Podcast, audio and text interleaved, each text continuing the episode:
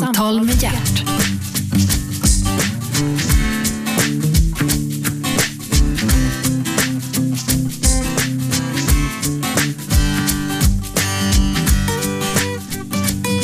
Morgon och hjärtligt välkomna till Radio 1, pratradiokanalen nummer 1. Programmet heter Äntligen. Jag heter Gert Fylking och äntligen är Peter Getz här. Välkommen Peter. Tack så mycket. Peter Getz, eh, vi börjar i andra ändan. Vi börjar med Peter Torgner tycker jag. Ja, det är väl kanske lika bra så det blir någon ordning. Från början eh, Peter Torgner, sedermera Peter Getz. Peter Torgner, hur gammal är du idag? 53, jag märkte jag var tvungen att tänka efter där. Ja, men det gör man gärna. Ja. Man, det är inte så lätt att räkna så långt. Nej, det är väldigt många siffror blir det. Ja. Peter eh, Torgner, eh, du är numera jazzmusiker, Mm, sångare i huvudsak. Med, sångare med gitarr som instrument. med gitarr som Och en instrument. klubb som har startat. En klubb, jaha, vad då för något? Den heter Gets Together numera och eh, det är en klubb där jag varannan måndag uppträder med underbara, de bästa jazzmusiker vi har i Sverige. Jaha, vad kan man njuta av? Det? Det är på en ställe som heter Grodan Jaha, ja. på Grev ja men Turegatan. det är ett gammalt anrikt ställe. Ja, Tattersall Tattersall, ja. hette det en gång. Hette det en gång Ingenjörsakademins lokaler. Just det. Du, eh, Peter Getz, det förpliktigar. Det är väl så ja. På jazzsidan. Ja, Eh, pappa Stan Getz, ja, saxofonist. ja. Stan Getz a Selmer and the rest is history, var det inte så? Just det. Och faktum är att den enda jag ärvde en saxofon, det är en konstsaxofon och inte en Selmer. Men det var alltså innan han fick den där Selmer-sponsorn. Okej, Peter Torgner. Eh, ja, vi, vi börjar som sagt med Torger, 53 år gammal. Eh, första jobb, bingoutropare. Måste vi dra den? Ja, vi ska ner ännu tidigare och grotta oss. Åh men, men, herregud. men Peter, eh, bingoutropare, berätta. Ska jag verkligen berätta det här? Jo då, det var mitt första eh, sommarjobb. Ehm, nej, jag var faktiskt på Täby galopp och sålde korv också. Jaha. kommer jag på nu. Men bingoutropare, ja, fantastiskt yrke. Eh, man träffar många lite arga damer om de inte vinner. Ja, ja. Eh, men jag tyckte det var väldigt kul och en personalfest faktiskt så klädde jag ut mig till en äldre oigenkännbar Dam. dam som satte sig och började läsa nummer och ingen kände igen mig när jag stod och tryckte näsan mot fönstret för de ska ju ha sina platser och sådär. Och så satt jag med och läste med, i min peruk och glasögon och smink och alltihop och de kände inte igen mig. Och eh, ja, det blev ju succé. Dagen efter personalfest. Så att, många roliga upplevelser med bingoutrop. Men, men du har, inte, du har, har du suttit i bingohall då? Ja, du vet, det var ju Ja. hall. Inte bilbingo och sånt där? Nej, det spelade jag när jag var väldigt liten i Härjedalen. Varje helg så spelade de bingo på Templarhuset i Sveg. Jaha. Ja, ja. Är, är, är du från Härjedalen? Nej, jag hamnade där. Eh, eh, var ska jag börja nu? Nej men nu börjar vi. Lilla Peter rumlar runt, trillar runt på en liten filt på golvet. Ja, Var då någonstans? på Frejgatan i Stockholm. Okej. Eh, min familj bodde väl på Lidingö och på, på, på Frejgatan. Var det delad? Eh, delad vårdnad, ja. Nej, men det var eh, där jag, jag föddes i Stockholm och sen så bodde vi på Frejgatan och sen bodde jag på Lidingö i lägenhet med mamma och sen blev det lite rörigt. Mamma var väldigt förtjust. och Väldigt, en un, min mor Inga var en väldigt vacker kvinna Okej. som jag tycker och många med mig för att hon var väldigt populär tror jag. Jaha. Män. Okej. Och eh, eh, inget ont om det. Eh, Så, så hon arbetade som jag tror reklamkonsulent och var, hade nog inte så mycket tid att vara hemma och ta hand om sina barn och hon hade då en hemhjälpsflicka, en som tog hand om barnen och kom hem. En barnflicka helt Ja. enkelt. Ja. Och hon eh, var väl lite orolig för mig och tyckte att ja, men är mamma aldrig hemma kanske är det lika bra att du bor hos mina föräldrar. Jaha, var bor de då? De bor i Linsäll, en liten by uppe i Härjedalen. Och Det tyckte mamma var en väldigt bra lösning, för det är ju folk som är hemma och tar hand om sina barn. Så att, ja, men det kan vi pröva, tyckte hon. Så du var inte så mycket tillsammans med din mamma? Nej, det var mest so- somrar och, och, och julaftnar och då var vi mest hos morfar på julaftnarna. Men i alla fall, så hon frågade sina föräldrar och då fick jag komma upp till en liten by där det fanns en häst, en hund och that's it. eh, det fanns skidor också. Ja, ja, naturligtvis. Och Ja. man kunde pimpla och det fanns två kilometer till närmsta by, Lindsel. Den hette Klubbhögen. Jaha.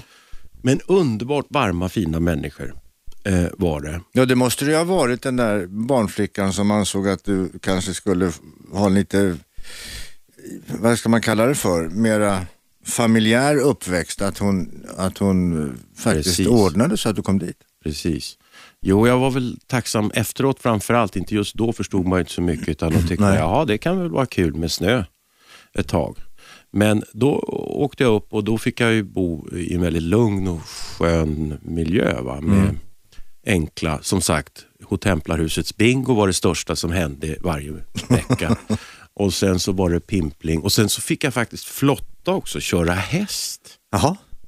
Som, jag tror inte jag var mer än fem, fem sex år, köra häst med flotta virke från Ljusnan upp på land. Ja, ja. Det är jag lite stolt för faktiskt. Ja, det men- kan man ju säga är första yrket. Ja, köra häst. Ja. Ja, men det är ingenting att vara fel. Det är inget fel. Vara hästkarl, det har jag själv varit. Du har varit det? Jajamän. Nej, men var då någonstans? Nej, men jag jobbade på ett, eh, på ett stuteri på Västerbo stuteri. Mhm. Jag hade hand om eh, massa travhästar där som jag Mm. körde runt omkring i skogarna. Men du Peter, hade du syskon? Eller har du syskon? Ing, jag har en väldig massa halvsyskon. Jaha, Dels på Gets sida. Och pappas och, sida på alltså? pappas sida ja. Ja. Och dels på, på de olika männens sida som kom in och ut lite grann i min mamma. Som inte kanske ja, hade lite svårt att bestämma sig vem, vem hon skulle gifta sig med. Och hennes far var lite sån att han ville bestämma över henne vem hon skulle gifta morfar sig alltså. med. Morfar, ja. Jaha. Eh, Men i alla fall, var jag färdig med Härjedalen? Ja, Härjedalen, jag jag vet inte, du gick skolan här i dalen eller? Ja, ettan, tvåan, trean, fyran gick jag där. Det så kallade lågstadiet alltså i Just princip. Okej. Och sen kom man på morfar som då är, kan vi säga, väldigt borgerlig. Ja. Hade startat företag och så vidare och, och tyckte väl att här ska vi nog sätta Peter i internatskola. Jaha. Ja.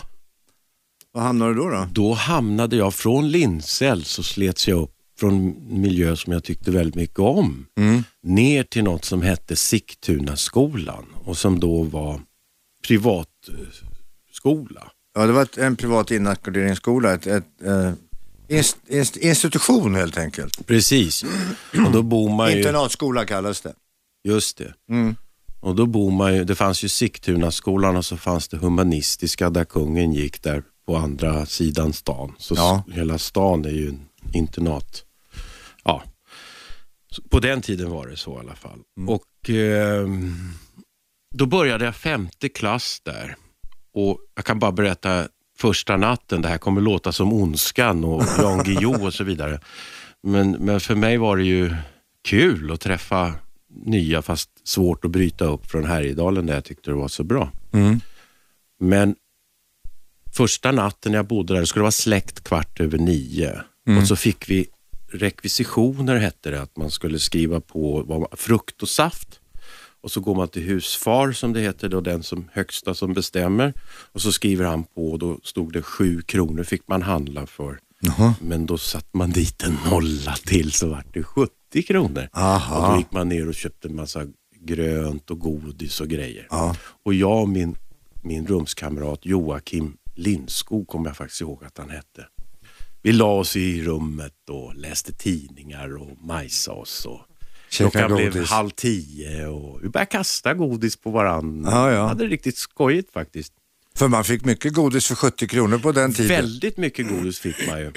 Och det var ju mamma som betalade så Ja. det gick ju bra. Och då klockan, jag tror hon var tio när det ska vara släckt kvart över tio, då kom en, Kvart över nio skulle det vara släkt. ja kvart över nio, så tio, tio, halv elva någon gång hade vi haft så trevligt. Då kom det som kallas för prefekten in. som passar oss nya elever in. Och så säger han, han heter Johan Toll, jag kommer ihåg det så mycket väl. Här ska du få, här ska du ha. kommer han in och så säger han, ställ er upp. Jaha, så ställde vi oss upp. Så fick vi varsin örfil. Och sen var det bara i säng och det var första natten och då ringde jag till mamma nästa dag och sa att nej, nu ska jag åka hem. Men då sa hon, nej men det här är så fint och bra så det ska du fortsätta med. Så då lärde jag mig ja, komma in i den miljön väldigt snabbt. Rätta in dig i ledet. Just det. Och sen vart det invigningar och allt det där. Men jag trivdes ganska bra efter ett halvår faktiskt. Men du, det här, saknar du din mamma? Ja, jag visste väl inte riktigt hur det var att bo med henne en längre tid. För när man är jätte, jätteliten så då har man ju mamma. Alltså, men sen så mm, började jag nog skaffa andra föräldrar än henne. Men hon var eh, alltid den som ville mig väl och hon var väldigt snäll. eh, Absolut en underbart snäll människa. Men hon hade väl lite mycket att göra och mycket män omkring sig. Så att hon, Det, det var mycket. det var mycket. Jag pratar med Peter Getz, du lyssnar på Radio 1. Sveriges pratradio nummer ett. Programmet heter Äntligen. Äntligen Peter Getz i studion. En gång i tiden Torgner. Du är Torgner vid den här tiden alltså. Mm. Din pappa då, Stan Getz. Ja, Hur träffades mor och far? Ja, det var så här att mamma var ju den äldsta av barnen och hon var väldigt... Eh, hon skulle bli familjens stora stolthet så hon skickades på internatskolor hon också. Jaha, Schweiz och det ena med det andra.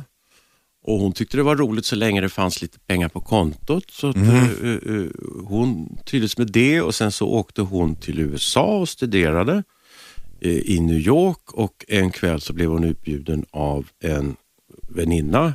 Och de gick till något som hette jazzklubb. På den jazzklubben spelade Stan. Och hon, kamraten kände Stan lite grann och de började prata med varann och de umgicks lite fram och tillbaks under en månads tid och jag antar att det var där som det hände. Det var där det hände. Vi kan tänka oss vad som hände. Äntligen! Samtal med hjärt.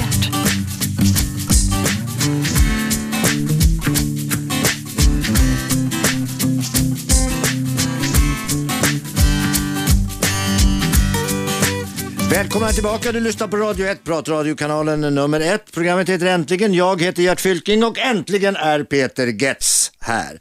Peter Getz, eh, ja du, du bytte namn, du hette Torgner tidigare. Precis. Vi hade kommit så långt att din mamma var i New York och på jazzklubb och där träffade eh, Stan Getz. Mm, stor eh, jazzikon, spelar, spelade saxofon och gav ut 260 skivor ungefär. Något. 280 till och med. Till och med 280 plattor.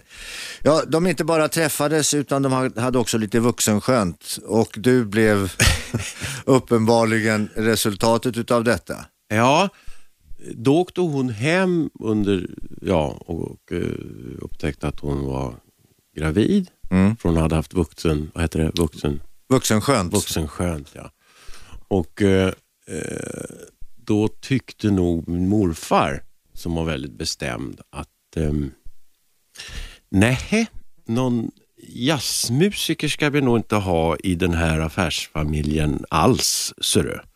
Så att nu får du eh, eh, inte åka tillbaks till USA och försöka få ihop det där utan du behåller, vill du behålla barnet, vilket hon ville då, det är jag tacksam för. Ja, jag med.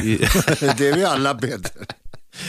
Och då så, så fanns det en, ska vi säga före detta, men på gång kärlek på det landställe som mamma och bar, eller morfar och barnen höll till på ute på Svartlöga. Som, eh, då fanns det en man, fin man där som var väldigt förtjust i, i mamma eh, som hette Barve och han eh, kom jag bara svagt ihåg faktiskt. För jag var ju ganska ung Ja, du var som sagt. väldigt, väldigt liten. Ja, väldigt liten.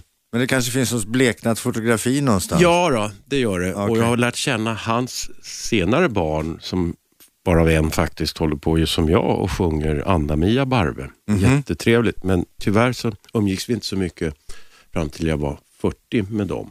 Men anyway, så att morfar bad honom, för så gick det till tror jag på den tiden, att eh, du får nog skriva på här som pappa till pojken om du vill vara med Inga, mor Inga.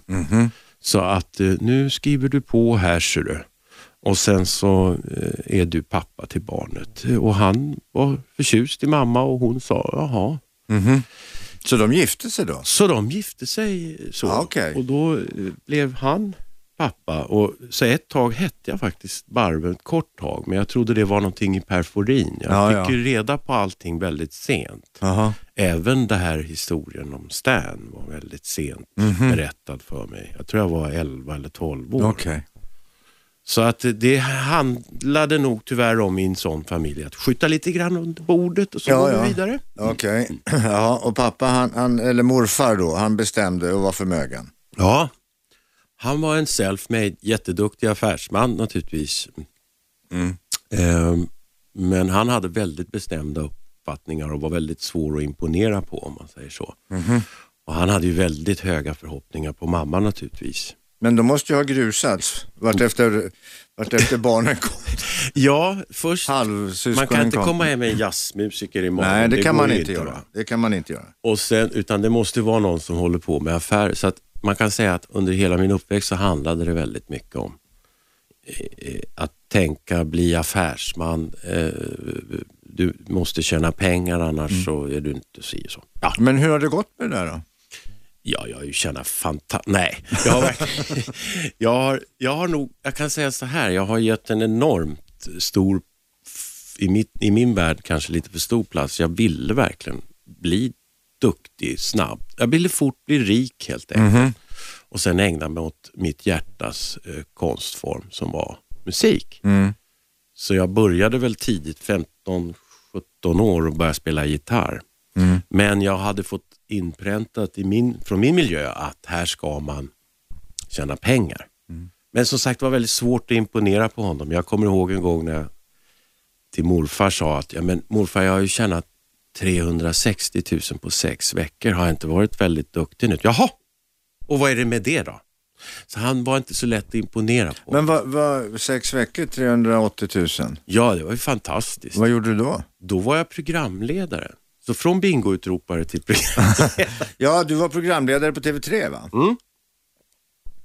Jag gjorde ett frågesportprogram som, som försökte slåss lite med, med eh, vad heter det, Jeopardy. Just det.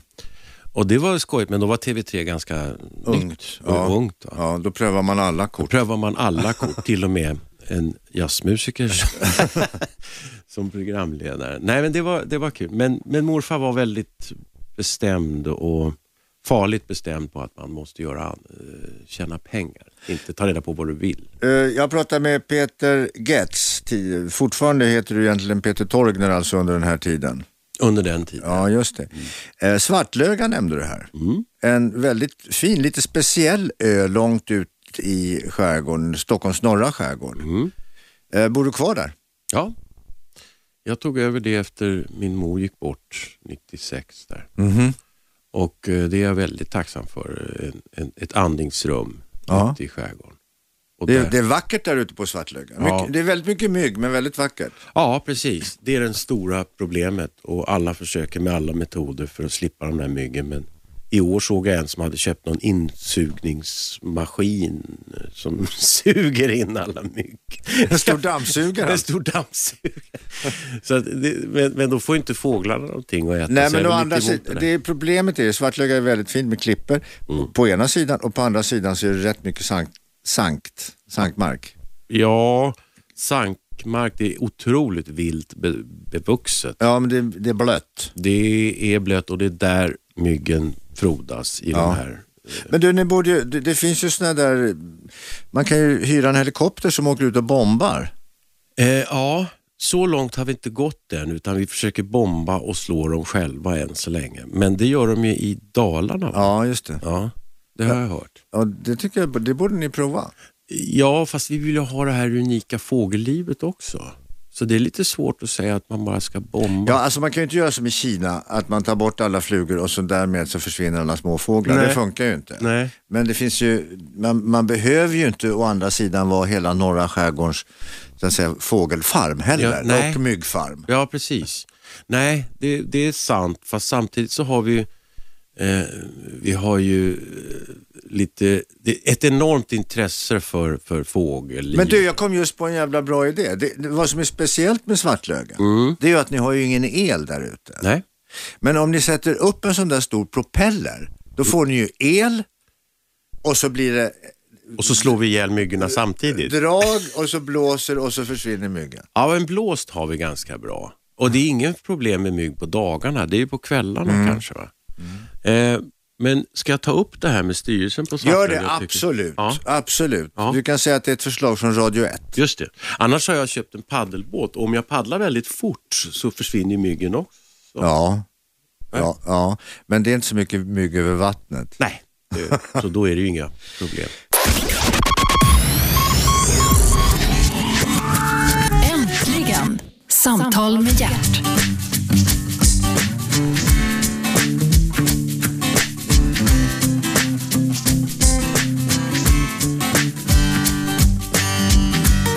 Välkomna, förlåt mig, hallå där, det är förkylningstider. Välkomna tillbaka.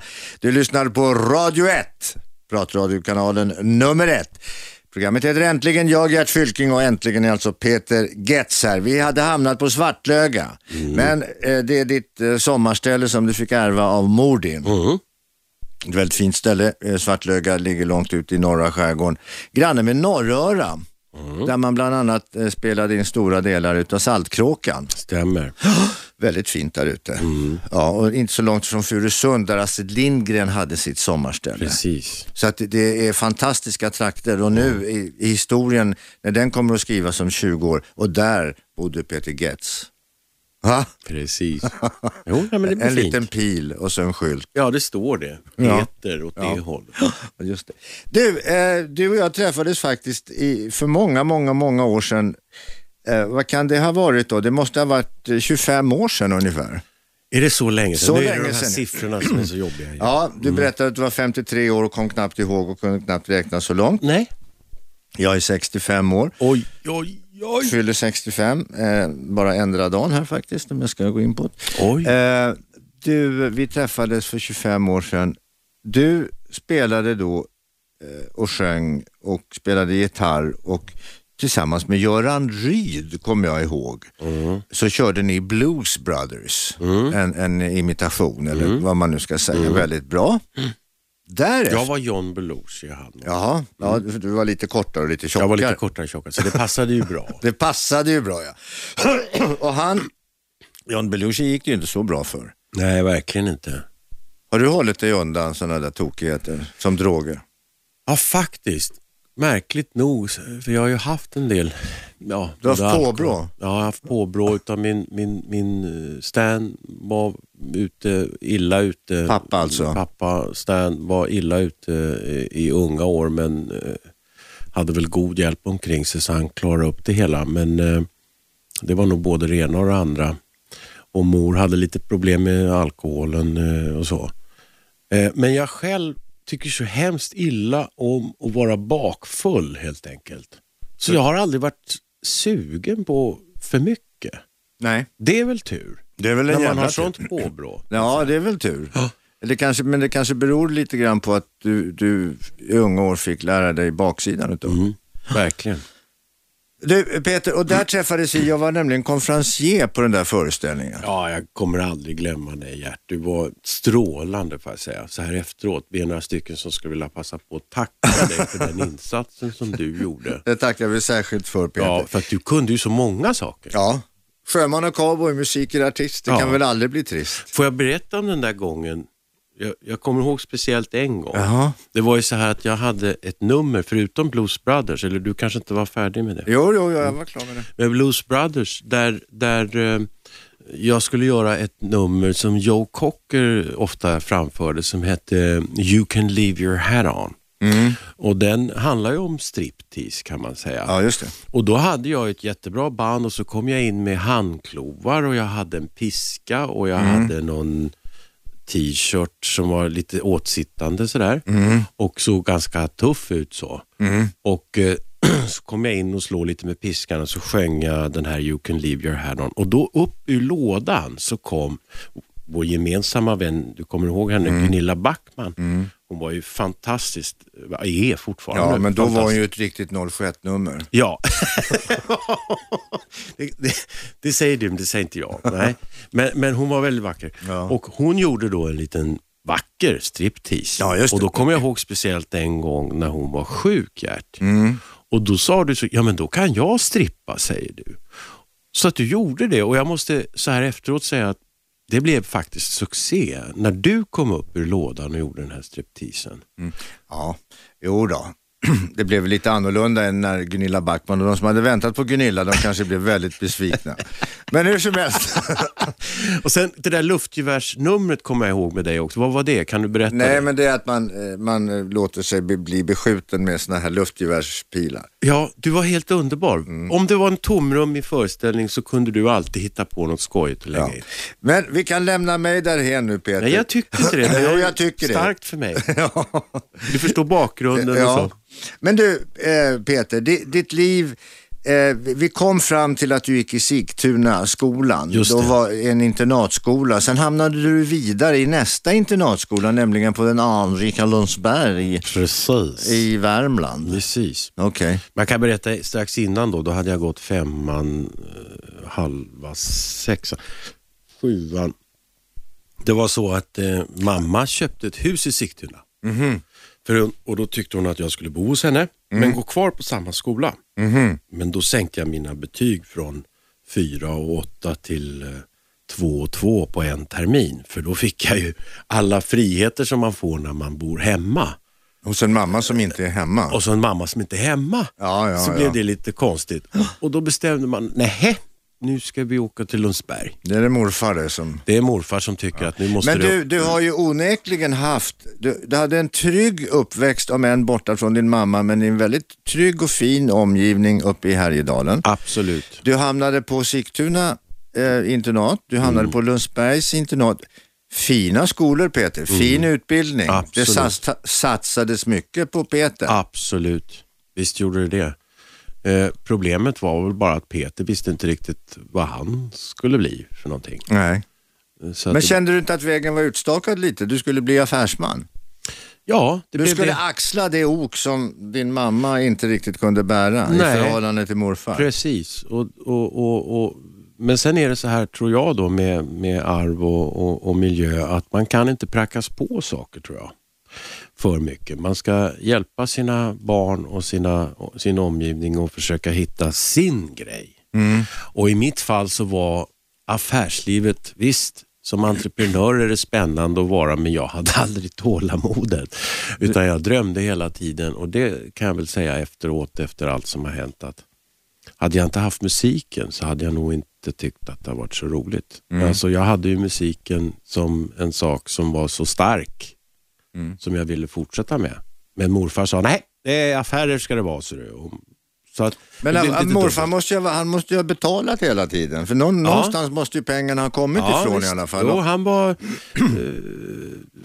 men du kan inte köpa dig så. Nej, det kan man inte göra. Men man kan betala till en viss gräns. Ja, det kan man Då göra. kan man ju se till att du till exempel och din mamma och dina halvsyskon och allt vad det var fick det ganska bra sådär. Med då- skolor och sånt menar jag. Ja, mina kusiner kanske tänker du. Det fick de ju. De fick ju... eh, Kusiner? med- ja, jag hade ju inga halvbröder som han hade att göra med. Så att, Nej, nej. Utan Det var på jag var, Stans jag var, Ja, precis. Eh, men alltså, jag tror...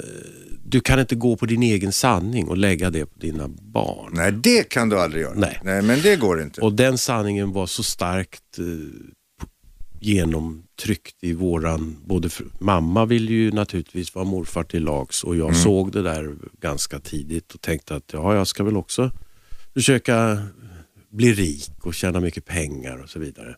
Men det är inte det det handlar om tycker jag. Det handlar om eh, vad man har för hjärta och vad man vill någonstans. Och var det hjärtat ligger någonstans. Ja, precis. Om vi talar om di- di- ditt hjärta nu då i en, i en lite mer annan form, kärlek. Mm. Alltså då menar jag inte kärlek till livet eller kärlek till musiken eller kärlek till entreprenörskapet utan kärleken till kvinnor. Kvinnan.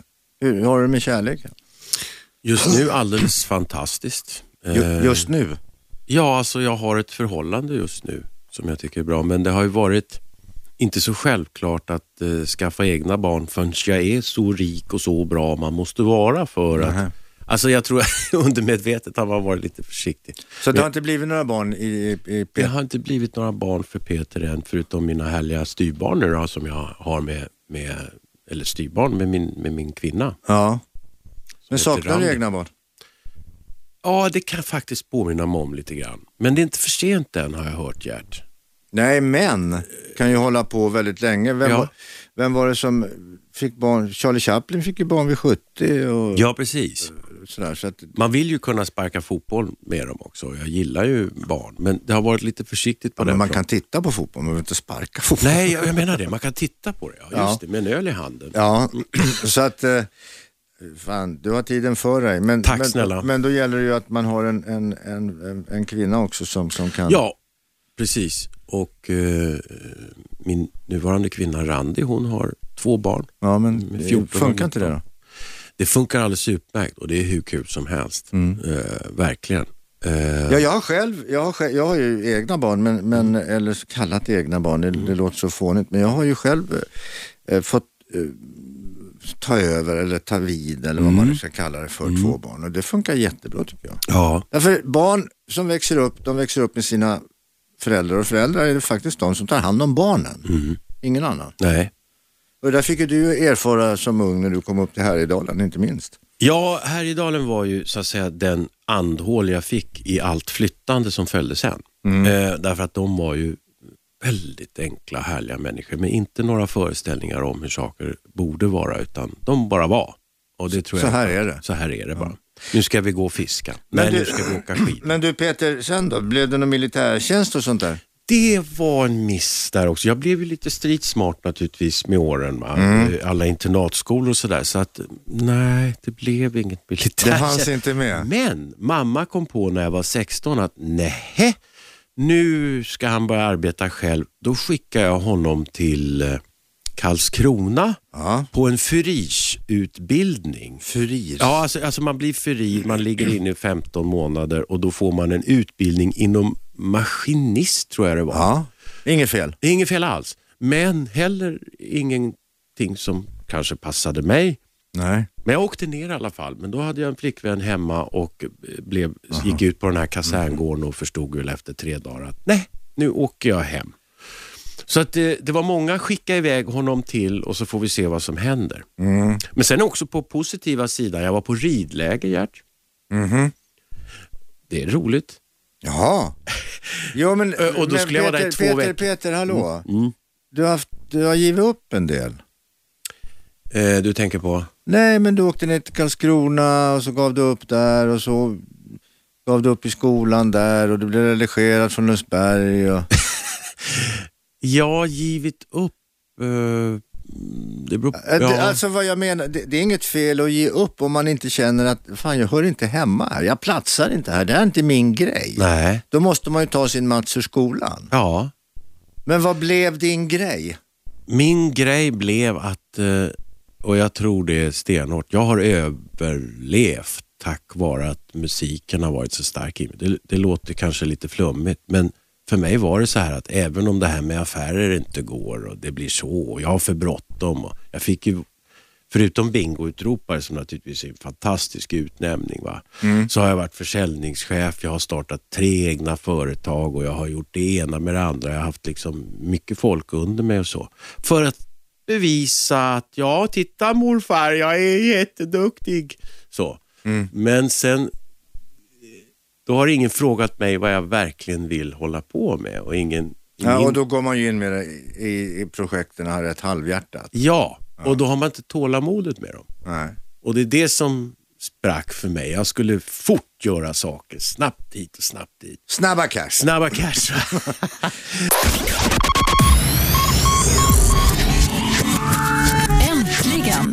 Samtal med hjärt.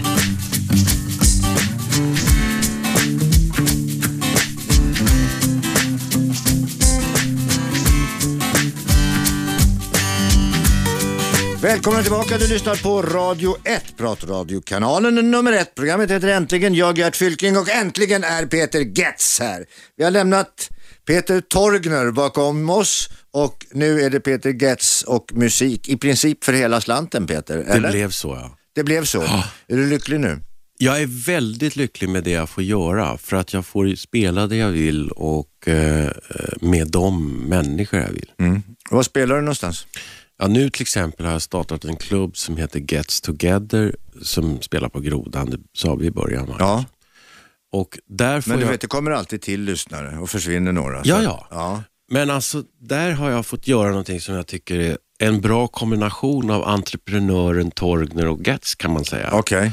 Därför att jag får då ha ett husband och så Mm. bjuder jag in olika gäster ur vår enorma skatt av musiker som vi har i, den här, i det här landet. Mm. Och fram, kanske mest i Stockholm nu. Eh, Så jag tar alltså med en gäst, en vanlig gäst och en hemlig gäst varje gång som får uppträda tillsammans med mig och med bandet på Okej. den här krogen. Och den heter Gets Together. Ja, bara en sån sak. Är inte det fint? Jo. Ja, Hur lång tid tog tog det att komma på det namnet? Det tog en hel sommar. Ja, även om det är rätt uppenbart. Jag har kliat inget hår på huvudet kvar som ni ser. Nej, du, Det är nästan som du nu. ett försvinnande hårfäste. Okej, så, eh, och sen har du en taxirörelse. Mm. Det är ju på skoj. Jag älskar att vara på sjön. Okej. Det har jag berättat för dig. Ja, ja. Och eh, taxirörelsen, jag får mycket skäll för att det är samma sak där. Jag blir väl inte riktigt färdig. Jag kanske inte marknadsför mig som man ska. Men de som bor ute på Svartlöga, de känner mig och de tycker det är väldigt trevligt att åka med mig. Så att jag har startat en rörelse som går mest mellan Svartlöga och Furusund framåt. Det är fastlandet. Ja, och där har vi dans ombord och, och musik och, och kanske lite barskåp. Har du, har du, det låter som du har ett stort fartyg. Nej, det är väl bara sju meter och 60 centimeter Okej. långt. Men jag kan ta sex personer och, och hittills har de varit väldigt nöjda att åka med mig. Nej, men jag älskar att vara på sjön. Så att jag tyckte det passade bra att ha en liten rörelse där ute. Svartlöga taxi helt Svartlöga taxi, är inte det fint? Det är väl jättegulligt. Namn. Så vi är tre båtar som, som kör folk framåt Och det kommer du inte heller bli rik på. Nej, det sprack det också. det, sprack, det sprack direkt. Men du, du har ett stort projekt. Din pappa heter Stan Getz. Eh, Och han var som alla vet, eh, eller några vet, och ni som inte vet vem Stan Getz är ska få reda på det nu. Han var en av världens absolut främsta jazzmusiker. Tenorsaxofonist. spelade tenorsaxofon. Eh, du håller på med ett projekt i Stans fotspår. Ja, eh, det är lite du får veta som den första här nu. Jag, jag eh, och tillsammans med en eh, filmfotograf som arbetar mycket utomlands som heter Ulf Brantås och eh, en som skriver Hans Bogart. Vi har satt igång ett projekt som heter A Quest for Gets och där ska vi faktiskt göra en film så småningom. A quest forgets. Mm. Den- For, forget är ju att glömma. A Quest for Gets. Ja, Ja, och det här är inte att glömma utan det här är att ta fram kanske en typ, jag ska inte beskriva filmen så mycket än, nej nej. eh, för vi håller på att jobba lite olika med vem som ska producera och sådär. Ja. Men då tänkte vi, det enda jag har ärvt av Stan Getz, tyvärr, det kunde ha varit lite royalties också, men det är det ju inte. Men det är en saxofon, en konsax, förmodligen från Jack Teagarden-tiden. Jack Teagarden också en legend inom, inom jazzen. Ja. Han hade storband och Stan hade ett fantastiskt fotografiskt minne som jag inte har ärvt tyvärr. Men eh, han kunde alltså, han bar mest whisky till Jack Teagarden på den tiden och fick spela lite då och då. Så han var lite allt i allo. Och sen så bad de honom sätta sig i bandet och eh, pang så kunde han allting utan till. Så han, var, han kunde se noter och Ja, ja. bara spela. Men den här saxofonen som jag tror är från den tiden, eh, vi håller på att undersöka det också, eh, den har jag. Så att jag öppnar den fodralet och så blir jag lite nyfiken på, det är tanken, Okej. vad hände? Vad, hur var resan? Mm. En av drömmarna är till exempel att få träffa Astrid Gilberto och kanske få henne att sjunga, men det är bara en dröm. Va? Få henne att sjunga Girl from Ipanema tillsammans med mig. Det Ja, ja. jag skulle vara rätt trevligt. Vad säger du Gert? Jo, för Mm. sjutton. Och sen så får man åka hans resa, Ja. eh, men via mina ögon. Så det är det som är lite spännande. För jag känner Jag är honom inte- pappas fotspår, Ja. alltså på Ja. något sätt. Ja. Ja, men det är väl jättespännande. ja. Så jag hoppas det ska bli av. Med tanke på att Stan Getz ändå är en sån legend som han är. Ja, han startade ju bossanovan eh, tillsammans med Ja. Mm. Joao Gilberto, Jobim och dem.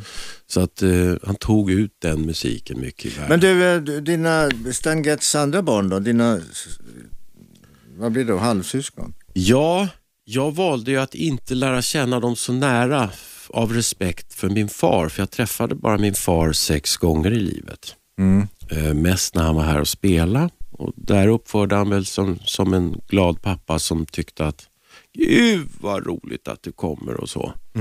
Men jag tror inte att han öppnade sig så hjärtligt hemma och berättade att han hade träffat nej, nej, okej. Och den historien eh, kan man ju tänka mycket om. Mm. Eh, och är man som jag då lite försiktig svensk, den här jantekråkan som brukar sitta här uppe säger Mm. Ja, att ja pappa lilla hoppas du dyker upp någon gång så vi kan umgås och kanske spela. För det märkliga är faktiskt att jag är den enda som lever på musik Jaha. och har gjort sedan 89 utav alla mina halvsyskon Mm. där nere. För jag träffade alla dem då när han gick bort 91.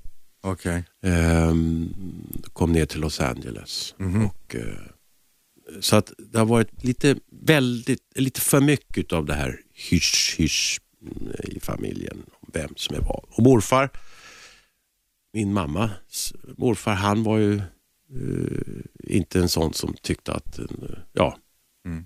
här ska vi ta reda på hur det ligger till. Utan, Vi skiter i det där Vi skiter i Peter. det. Det är ett sorgligt kapitel Mm. eh, i din historia på ett sätt, men det är ett trevligt eh, kapitel också eftersom du Ja. fick jazzen i blodet, som, Ja. som det heter. ja, Nu är det jazz för hela slanten. Du reser runt lite då och då också, ute på turnéer. Och... Mm. Eh, jag har eh, ganska bra med jazzklubbspelningar men som sagt nu kör jag Gets Together varannan måndag på, på Grodan. Eh, och, med det, och det, har, det har, håller jag på att bygga upp. Men innan dess då, innan jag blev heltidssolist som det heter numera, så var jag musikalsångare också. Så att jag har gjort sju stycken musikaler innan jag eh, helt blev solist Ja. och började med Les Misérables. Med Gunilla Backman förresten. Med Gunilla Backman. Ja. Eh, du, Tacka Pet- henne för det. Mm. Ja, vi ska tacka Gun- Vi har mycket att tacka Gunilla Backman för.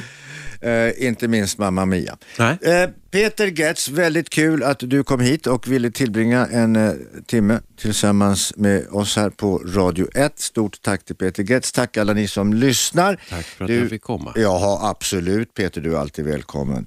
Vi, vi hörs imorgon. Tack än en gång. Tack för att ni lyssnar. 101,9 Radio 1. Sveriges nya pratradio.